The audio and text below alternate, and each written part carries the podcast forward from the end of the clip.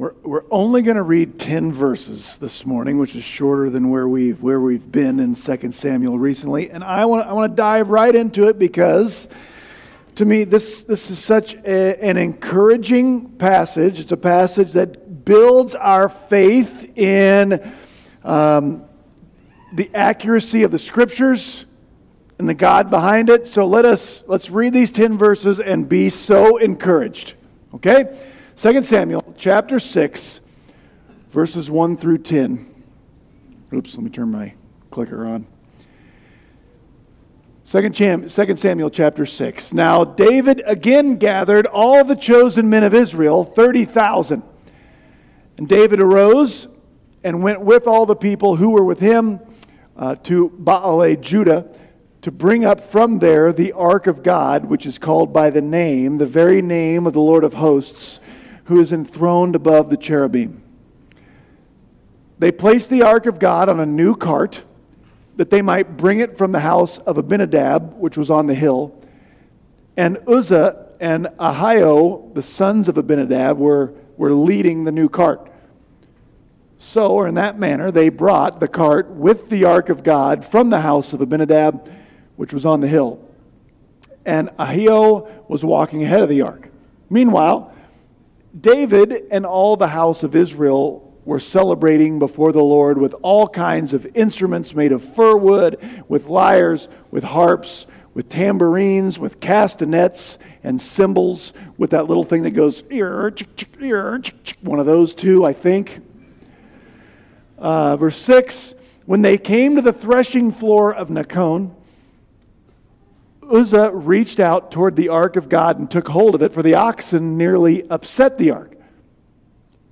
And the anger of the Lord burned against Uzzah, and God struck him down there for his irreverence, and he died right there by the ark of God. David became angry because of the Lord's outburst against Uzzah. That place is called Perez Uzzah to this day. So David was afraid of the Lord that day. And he said, how can the ark of the Lord come to me? And David was unwilling to move the ark of the Lord into the city of David with him. But David took it aside to the house of Obed-Edom, the Gittite. Now, a minute ago, I said that's a passage that builds our faith in the Scriptures and encourages us in the God who's behind the Scriptures.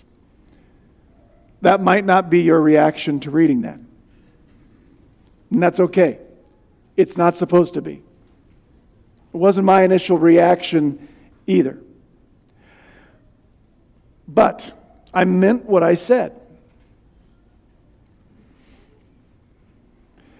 The Bible is often criticized as being just a collection of myths that were collected and put together by people who just wanted to advance this religious system that makes them feel better. You ever hear something like that? Passages like this one deal a real blow to that idea. Because if you are collecting myths, made-up stories to advance some religion, what is that story doing in here? You don't put that story in your book to attract converts, do you?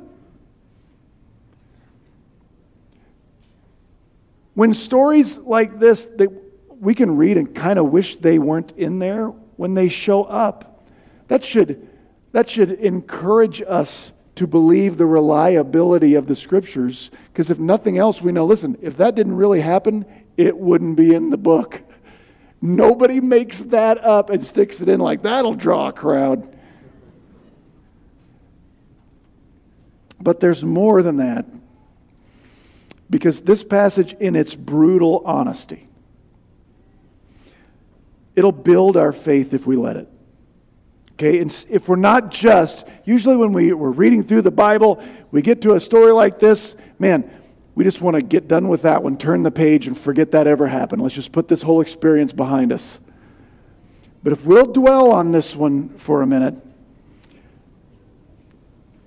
it'll teach us some things we need to know, because it was here to teach Israel some things Israel needed to know.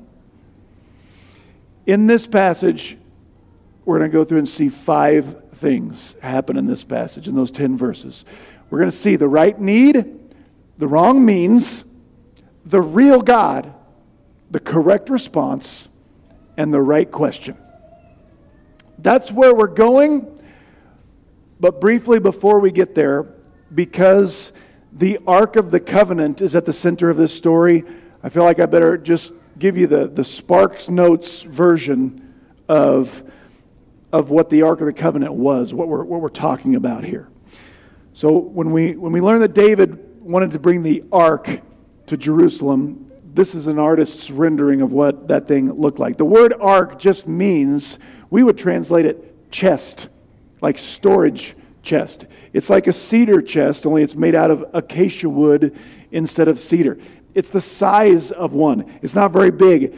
It's a little over 4 feet long, a little under 4 feet long, a little over 2 feet high and 2 feet wide. It's not that big. And it is a storage container. It's a fancy one. It was covered completely in gold. And on the top, on top of the very special lid that was made of solid gold, everything else is wood overlaid with gold. But there was, we're told in the law, it's one statue, but it's 2 angels called cherubs that face each other. We don't really know what they look like. But here's what this artist's rendering.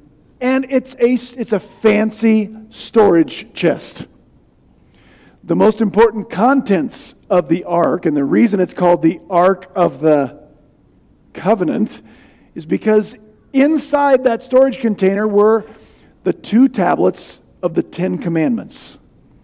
The 10 Commandments were the agreement between God and Israel. They're a contract. The law was a contract. The whole law is summed up in the 10 Commandments. Everything else in the law was really examples of how the 10 Commandments would work their way out in people's individual lives. And so the 10 Commandments were the contract, the covenant entered into between God and Israel. And when we see those represented, those tablets, usually we see 5 commandments on one tablet and 5 commandments on the second tablet. Nowhere in the Bible are we told that's the way these were laid out. In fact, I think it makes more sense to think they were 2 identical copies of the 10 Commandments, because this was a contract entered into by 2 parties. I think what God wrote down was God's copy and Israel's copy. And it was ratified in blood, and both copies were put in the Ark of the Covenant, the storage container that held the covenant. And then that was placed in God's house, God's tent, God's tabernacle. And God promised, like we read in the passage briefly, that He said, "My presence will be above those cherubim," above the statues of those 2 angels. And so God's presence, now God's everywhere present, right? There's nowhere that God ain't. But God, His special presence was above the covenant. And so God would always be looking down at this contract that Israel, how did Israel do keeping their term, keeping their end of the bargain? How'd they do holding up their end of the contract? Not great. So literally, God said, "My presence is going to be right above the evidence that you break this contract constantly." So if Israel was going to stay in any kind of a relationship with a holy God, and they break the agreement, what would Israel need to stay in a positive relationship with God? What they would need is God's mercy. They would need God to not give them the punishment they deserve, the punishments, plural, for breaking the covenant, because the law had curses if Israel broke the covenant. So we can't even see it here because this is a raised edge on top of the box. But if we could look up over that lip, we would see the very special lid. It was made of solid gold, and it just fit down. That's why it's actually called a seat usually, but it's not a chair.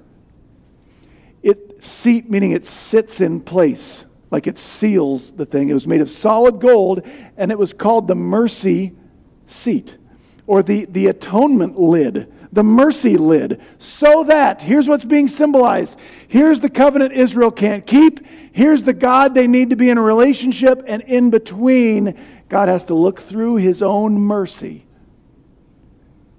to see the law that's under there. Okay? Now that box hasn't been where it should have been. Early in this book, the Philistines destroyed the tabernacle. Israel doesn't ever know how to take care of this thing. And so it's just been like parked in a storage shed for quite some time. One last thing, very important to today's passage. We're not going to read it, but a couple places in the law, God gave instructions for shipping for this Ark of the Covenant. Anytime it had to be moved, God said a few things had to happen. First, it was supposed to be completely covered. We could read these words: the Ark was never to be seen or looked at. It was not to be a spectacle. It had to be completely covered. Only people from one family, not just one tribe, one family from inside that tribe could move it, and it had to be carried by these poles that went through rings on the side of this storage container, and had to be carried by hand from that one family. Okay?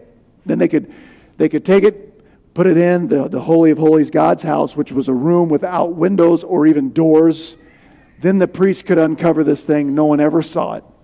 That makes the ark very different than any other religious relic or icon, because most religious things are meant to be approached, stuck on your dashboard, worn around your neck, right? Because whatever you rubbed, right, for good luck or whatever, right? Because the idea is if I do something good, especially if other people see it, the deity behind that religious thing somehow will like that. Not the ark.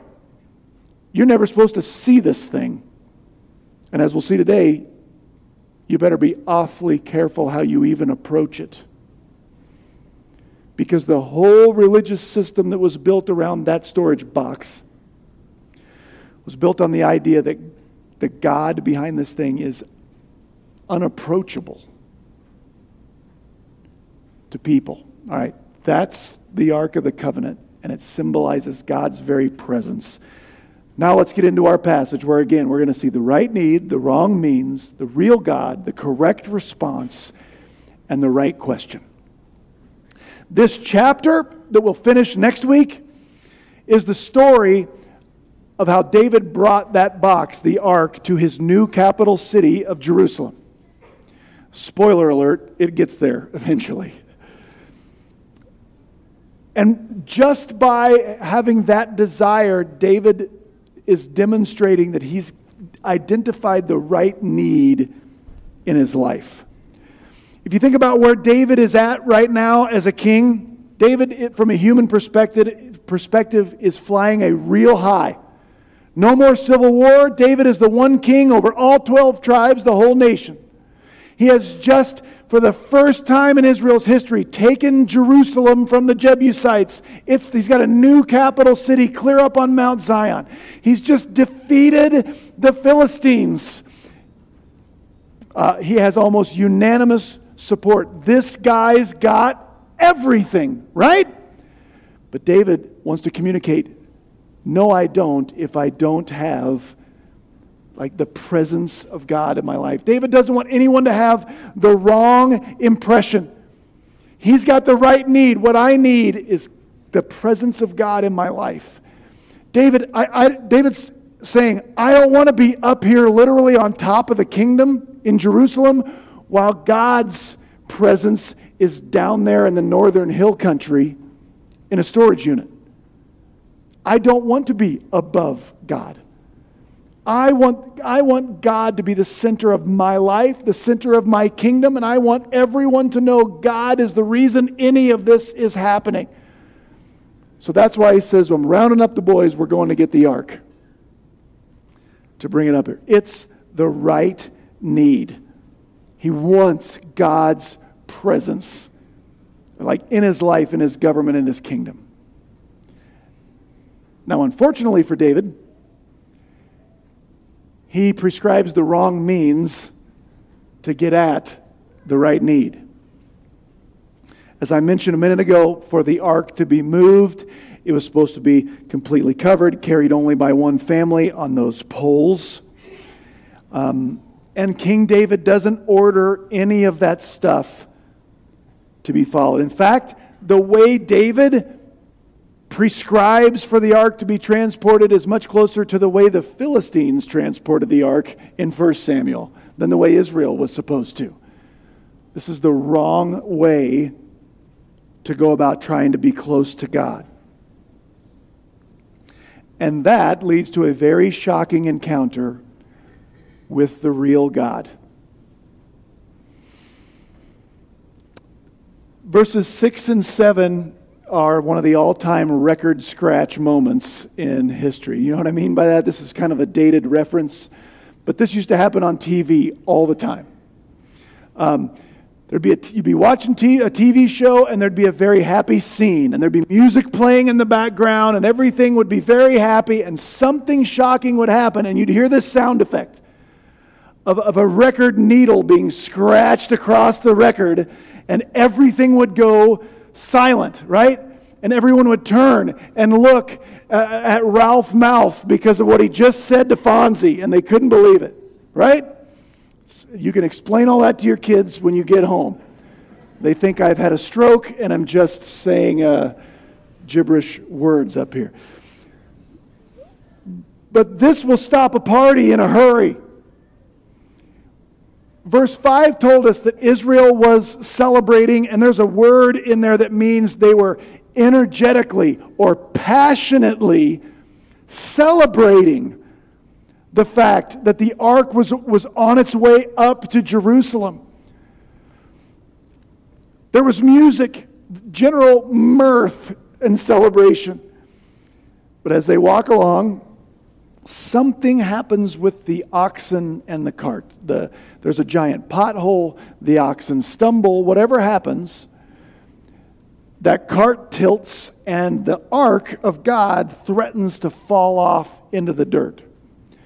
And so one of the men who were prescribed with taking care of the precious cargo does what I think anyone would have done. He reaches out his hand and he just steadies. He grabs the ark and keeps it from falling into the dirt.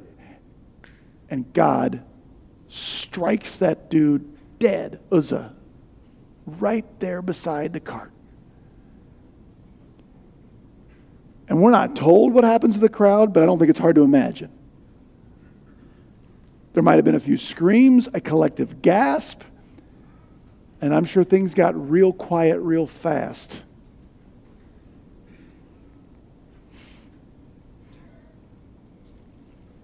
Now, we are also told so that we have no mistakes.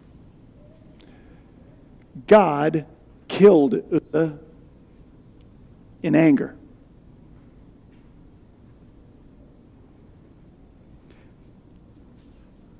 How does that make you feel about God?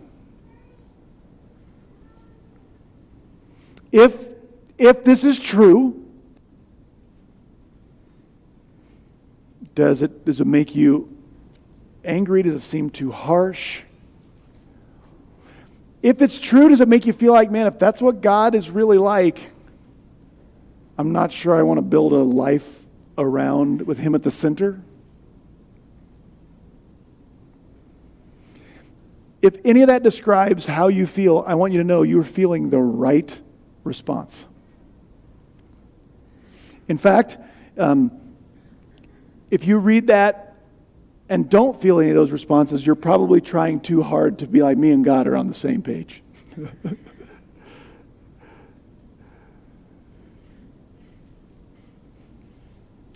Because we're going to see next, David is going to respond exactly the way I think we're supposed to.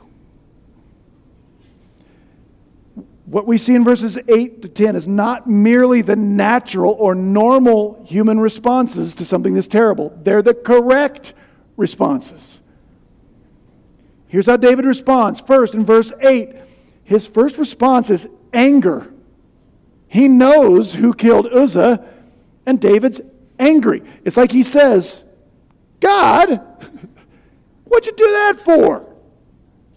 What does it do? He was just doing what anyone would have done. His heart was in the right place. He couldn't just let the box fall down in the dirt. Right? He's angry. His second emotional response, verse 9. David was afraid of the Lord that day.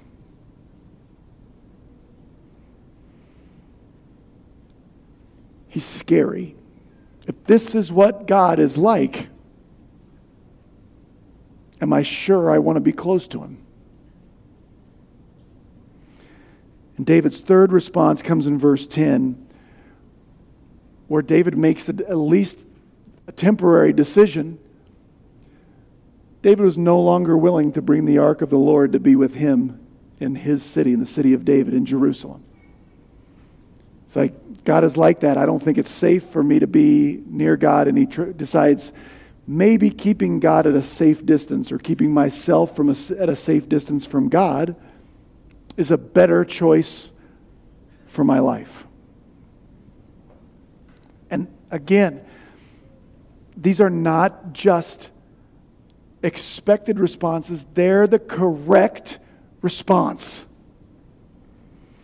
They're the correct response for anyone who is trying to relate to God, to be close to God in a manner other than the way God has prescribed. Because David's got the right need. I need God to be close to me and me to be close to God. But he's using the wrong means, which leads to an encounter with the real God, who is not nice and safe. One of my favorite quotes from all of literature is from a children's book. C.S. Lewis, The Lion, Witch, and the Wardrobe. It's spoken by a talking beaver. Okay? Lucy Pevensey asks Mr. Beaver about Aslan the lion. Is he nice? And the beaver's like, what are you, nuts? Nice? No. Or maybe she says safe. No, he's not safe. He's a lion. He says, but he's good, I tell you. Right? That's what David's... He's seen a great illustration of this truth. We're worse than we think when it comes to God. When we compare ourselves to God, we are worse than we think.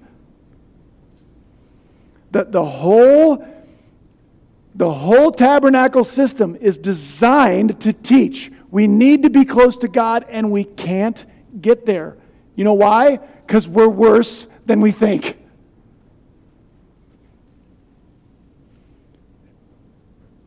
And that leads David to ask, tucked into these verses, the right question. In the middle of verse 9, David asks this question to himself: how will the ark of the Lord ever come to me? Do you hear what David's asking? David started with the right need. I need the presence of God in my life. I need my life to be built around this God. But because he used the wrong means, he saw what God was really like, which is terrifying. And now David goes, well, how can the ark ever come to a guy like me? That's the right question. When David drummed up this plan, what kind of guy do you think he prescribed to put in charge of the precious cargo of getting the ark up into Jerusalem? Do you think he was just flippant in who he chose to walk beside the cart? Do you think he chose like a criminal or an addict or someone else you wouldn't really like? I'm trying to think of, right? Or do you think he chose a pretty good guy? You think he chose somebody moral, upright? I'll bet Uzzah was a pretty good guy, or he wouldn't have been in charge of the ark. And so David has just seen a living illustration of what human goodness does when it comes in contact with the holiness of God. What he's just seen is we're way worse than we think. Uzzah's goodness. He was president of the Rotary Club. Everybody loved him. He was a man of integrity. He did all kinds of religious stuff, and his heart was in the right place. And yet when he came in contact with a holy God, that stuff did him no good.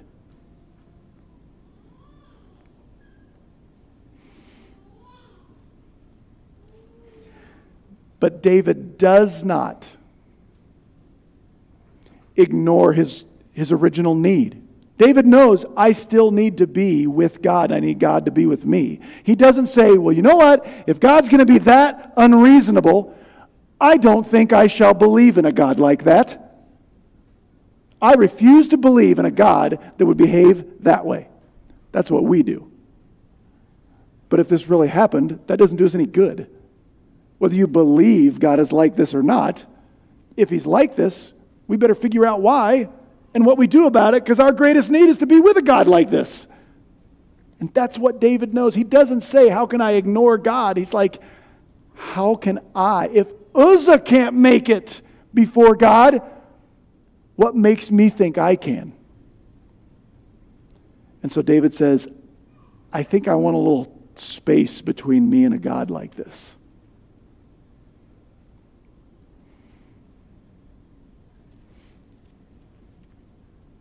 Now, before we go on, before we can get any encouragement, you haven't quite felt the encouragement yet, have you?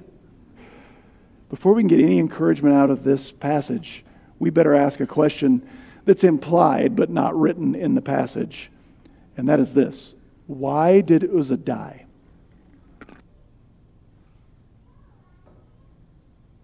I'm pretty sure I always had the wrong answer to that question in all of the times I've read this. Here's what can't be the answer. Why did Uzzah die? It can't be the answer that Uzzah died because he broke the rules in how you transport the ark. That cannot be the answer. You know how I know? Because everyone else survived.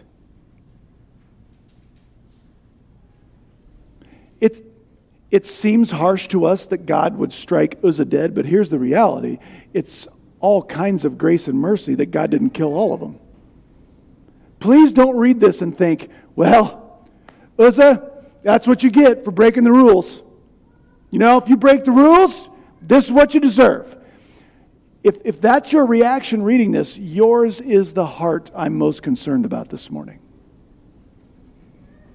Because like Jesus would say, maybe you have a log in your eye you can't see. There's no way Uzzah died because Uzzah broke the rules, because everyone has broken the rules, starting with David. David's the one that ordered this whole plan. Why does David get to survive and Uzzah died? Maybe that's why David says,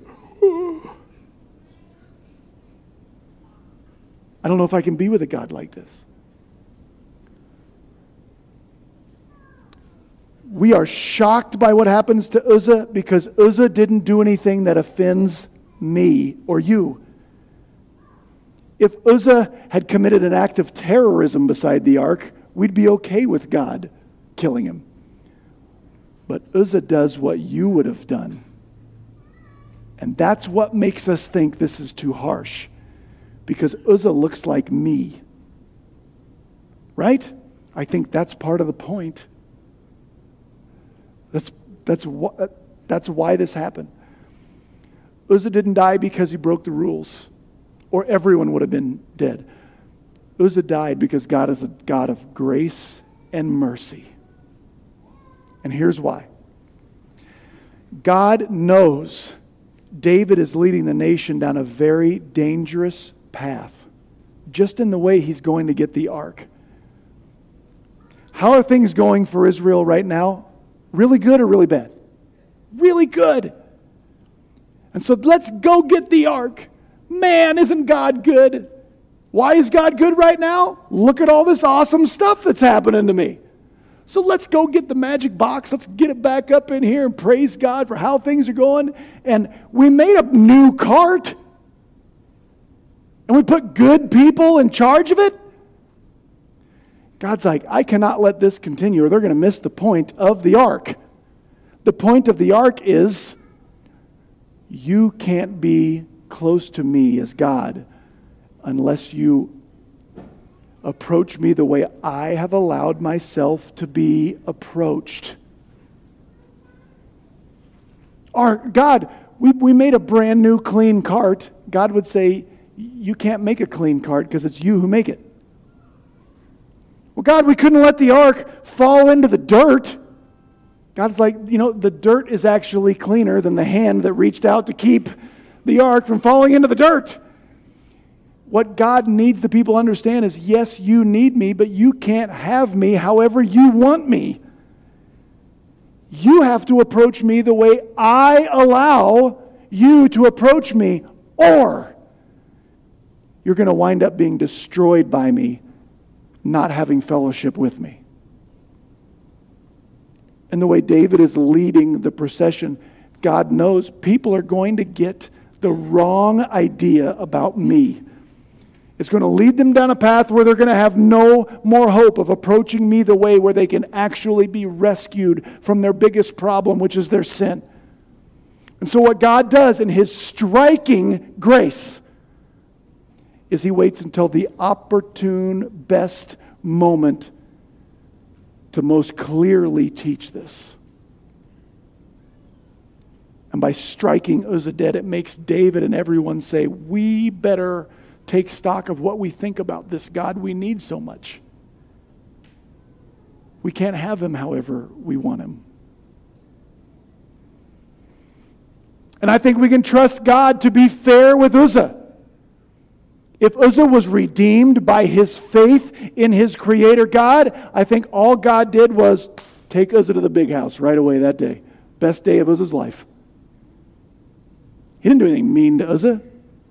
Now, if Uzzah was not redeemed, I will trust God knew he never would have been. And so you made something positive out of his life so that everyone else would maybe make a better decision about where they were headed with this scary God. We can trust God to be fair with Uzzah. Now,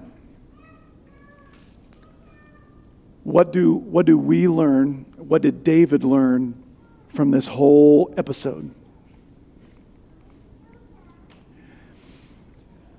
Well, hopefully we all learn this. Our greatest need is still the great need that David had. David, why did David want the ark? Was David's heart in the right place? Yes. He knows I need God to be at the center of my life, the center of my government, the center of my kingdom. I want God to be glorified in what is happening to Israel. For you and me, our greatest need is to be with God. Because there is coming a day where we're going to stand before God, every single one of us. Our greatest need will be to be with him in fellowship rather than being destroyed by him in his wrath. Now, our greatest problem today is still the greatest problem David and Uzzah and everyone else had. Our greatest problem is just that we're not like God. We can't have fellowship with God based on our goodness, our morality, our self-discipline, our self-improvement, or whatever, being a good guy, being a good person, trying our best. I never really tried to hurt anyone. I try to help more people than None of that is going to do us a bit of good when we stand before a holy God. If we try to stand before God someday and God says, hey, Maxwell, why should I let you into fellowship with me? And I start listing off the good things I have done and the sin that I have avoided in my life, I will be just like Uzzah reaching out to touch the ark. Only I will be destroyed forever and ever and ever. And this passage is one that points to the only thing that is a solution to our greatest need and our greatest problem at the same time, and that is the cross of Jesus Christ. In David's day, when they once again, after David was gone, they'd set up a temple modeled after the tabernacle. The whole thing taught how we need to be with God. God wants to be with us. He literally has food prepared inside His house for us to stop by and share, but we can't go in there. We just can't get there. And God had a series of things Israel had to go through to get anywhere close to God. It always included things dying in my place that I might have some fellowship with God. All of that points to the cross of Jesus Christ. The cross is the only drawbridge God lowered that allows people access to fellowship with Him, because the cross is where our greatest problem was taken care of. Jesus took our sin upon Himself. It's like, and then once the sin was on Jesus, it's like He touched the holiness of God, like Uzzah did, and He was zapped.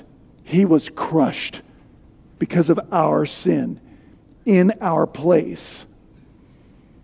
And God says when we believe that that's what Jesus did in the cross, then that becomes effective for us. And the righteousness of Christ is placed on us because our sin was taken care of in Him. I know it can seem arrogant to tell people what I just described is the only way. It's the only way people can have access to God. Like, this faith system is the only one that's right and the rest of them are wrong. That seems really arrogant. But just like in this story, in this story where it wasn't shocking that God killed Uzzah, it's shocking that God didn't kill everybody. It's not mean of God that He only provides one way to Himself. It's all grace that He provided a way at all.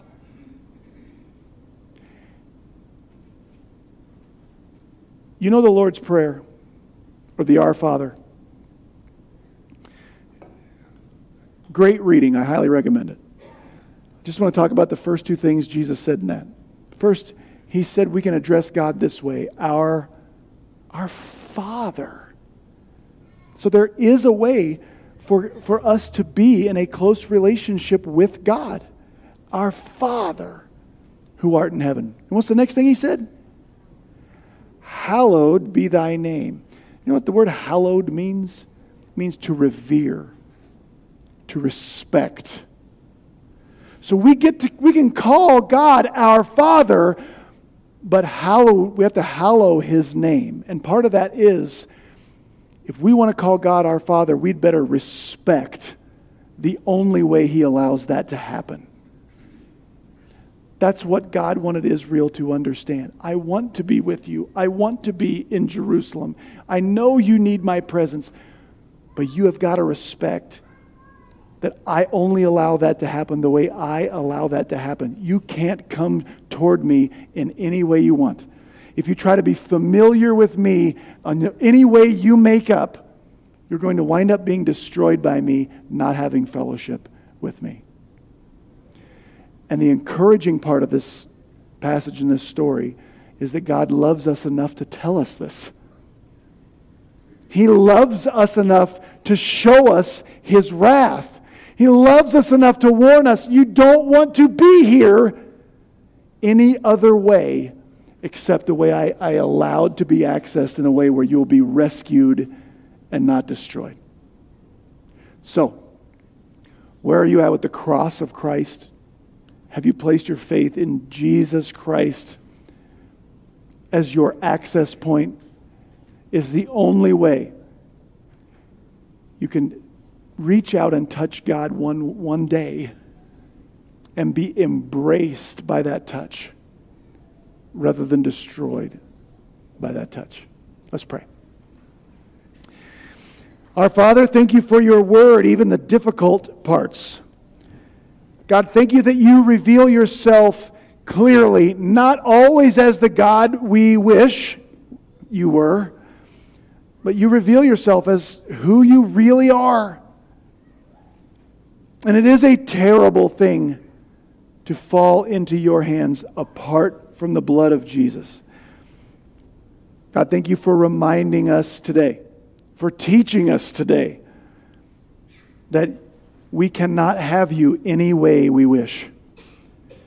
We can only have you as you are and as you have allowed yourself to be approached through the blood of Jesus Christ. And thank you, Lord, that by faith we can be touched in your loving embrace one day rather than cast into judgment. In Jesus' name, amen. Stand back up with us. Let's complete our worship this morning.